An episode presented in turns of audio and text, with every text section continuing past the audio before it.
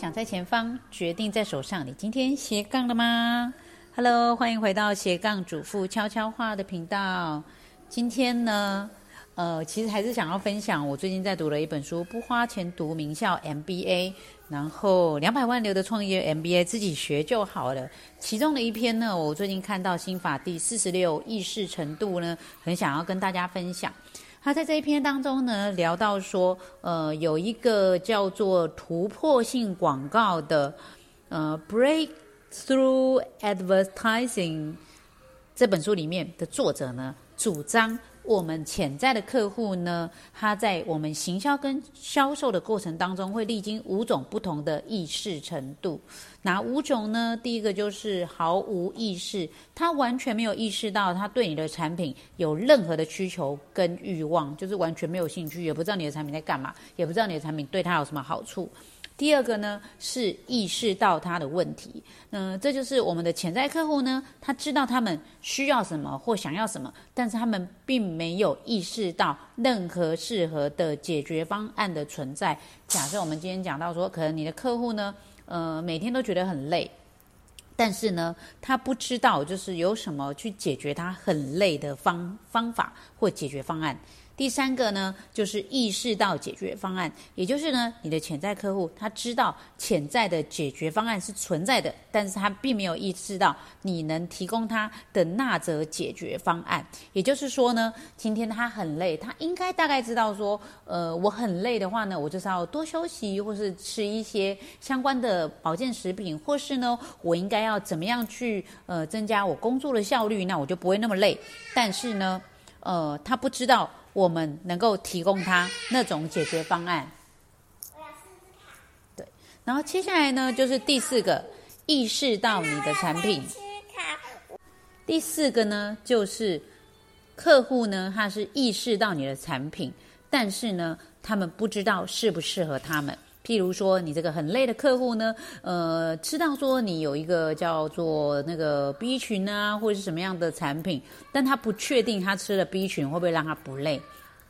第五个呢，就是完全意识，就是你的潜在客户相信你可以提供符合他们需求跟欲望的解决方案了，但是他们差你开价跟其他的条件，才能够决定要不要进行个。购买，所以呢，这部分就是呃，他知道 B 群可以让他比较没有那么疲累，但是呢，他呃不知道你这个价格他不负负不负担得起，然后还有说他最近就是最后呢，他到底想不想要买你这个产品？好，那怎么样去吸引我们潜在客户的注意力呢？就取取决于他们当下的意识程度，就是我们刚刚讲的这五种意识程度。而当你在行销跟接触的时候，你都要。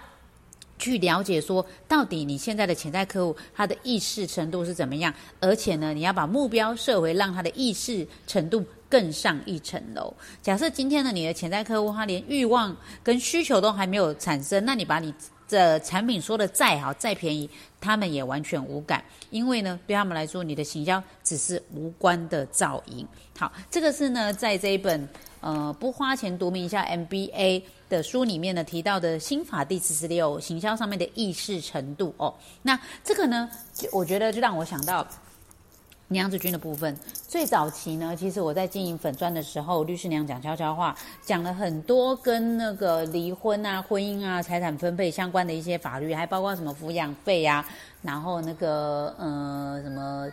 呃，就是相关，就是婚姻遇到的，比如说哦，婚前协议书啦，然后都是离婚协议书要怎么写啦。然后最早我是写这个，然后后来呢，下一步我又写到什么？下一步我就会写到婚姻的经营，婚姻的经营你会遇到什么样的状况啊？然后怎么样心里面去突破啊？但后面的时候呢，比较近两年呢，我写的是比较关于女性成长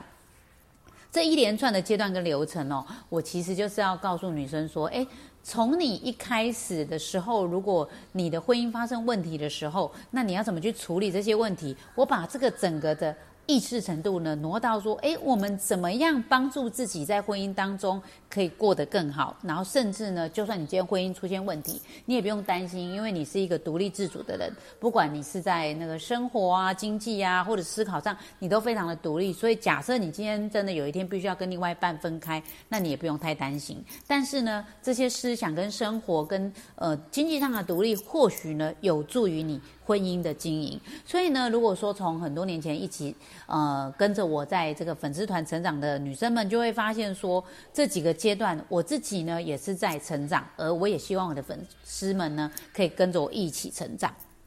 这个呢，就跟意识程度有相当的关系喽。譬如说呢，今天，呃，我以娘子军现在而言的话，我们一直在。培训这个女生，让她有属于自己的独立收入，而且呢，就算她今天当妈妈，她没有出去外面上班打卡，但是呢，她也是有机会去赚到自己的收入。但是早期呢，或许有一些呃妈妈们。他带小孩虽然很累，然后或者是很烦躁，呃，很不是很烦躁，应该是什么很枯燥，对。有时候呢，他也不见得会去想到这个经济独立收入跟女性成长的部分，他只是觉得很累。那早期呢，律师长这边写的文章就是这样，有点像这个嗯取暖的文章，然后那个帮助大家拍拍的文章，给你很多抚慰，就是说啊，我真的觉得我知道你很辛苦，我知道你很累，我知道你带小孩很枯燥，我知道呢，你觉得身旁的人对你不好，那。我知道你会觉得自我没有价值。我写了很多这些，就是让你觉得嗯很同理心的文章。那当然，其实我当时写的时候没有意识到这么深啊，真的没有这么呃去想到说营行销的部分。但是后来呢，回头来看，你就会发现说，还有一个叫做黄金圈理论嘛，讲的是呃你为什么做比你做什么还重要。所以从我一开始去关心女性在结婚之后呢，妈妈的一个成长。就会发现说，呃，其实呢，你透过这个过程呢，你让女性意识到说，我们进入婚姻当中，是不是应该让自己持续保持学习跟成长？从早期婚姻发生问题应该怎么处理，跟中期，那我们怎么在婚姻当中跟另外一半好好相处？跟后期呢，就算你呃今天。跟另一半已经走不下去了，可是你拥有很好的、很好的一个资源，你有朋友，有很精彩的生活，有很好的收入，你不用太担心你。呃，有一天突然变成一个人，对，所以这一些意识呢，都是促成后来我在经营娘子军的这个社群里面呢，包括我们在增加这个团购的收入啊，或者是让大家去上一些成长的课程啊，甚至办一些聚会活动，让想要成长跟学习的人聚在一起啊。其实如果呢，我一开始就是在开了一个粉砖，然后就开始去呃跟大家宣传这些活动，诶，不见得可以找到这么大一些很有粘着。度的女生聚集在一起哦，这个都是因为后来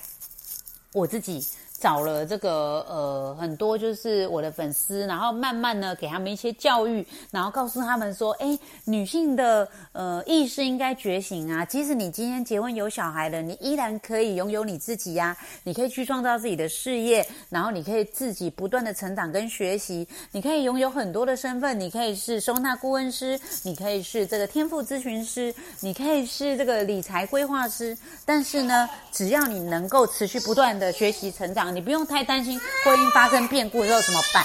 对，然后就算带着小孩，像我的小孩在旁边吵，我还是有办法录 podcast，对不对？所以呢，这个刚好就是回归到这一本书里面提到的，就是。呃，你的消费者的意识程度呢，其实取决到你行销的方式跟行销的效果。所以呢，回到搭自己的产品，不管你今天是天赋咨询师啊，或是理财规划师，首先呢，就是要让你的消费者意识到他有消费这个产品的需求。如果他连有这个需求都没有感觉的话，那我们可能要不停的录 podcast 啊，或者是 YouTube 啊，或者写文章，让你呢潜在的消费者，比如说是一些家庭主妇，知道呢。收纳对他有什么好好处？或许呢，还可以增进夫妻的感情。然后在这个过程当中呢，慢慢让他们意识到说：哇，对我需要这个产品，而且最后你报价的时候，他也觉得说非常的划算。这个整个意识程度都是我们必须要去经营的行销的心法哦。这是我今天要跟大家分享的有关于这本书里面提到的意识程度跟行销有关的地方。好啦，今天的分享就到这边，我们下次再见喽，拜拜。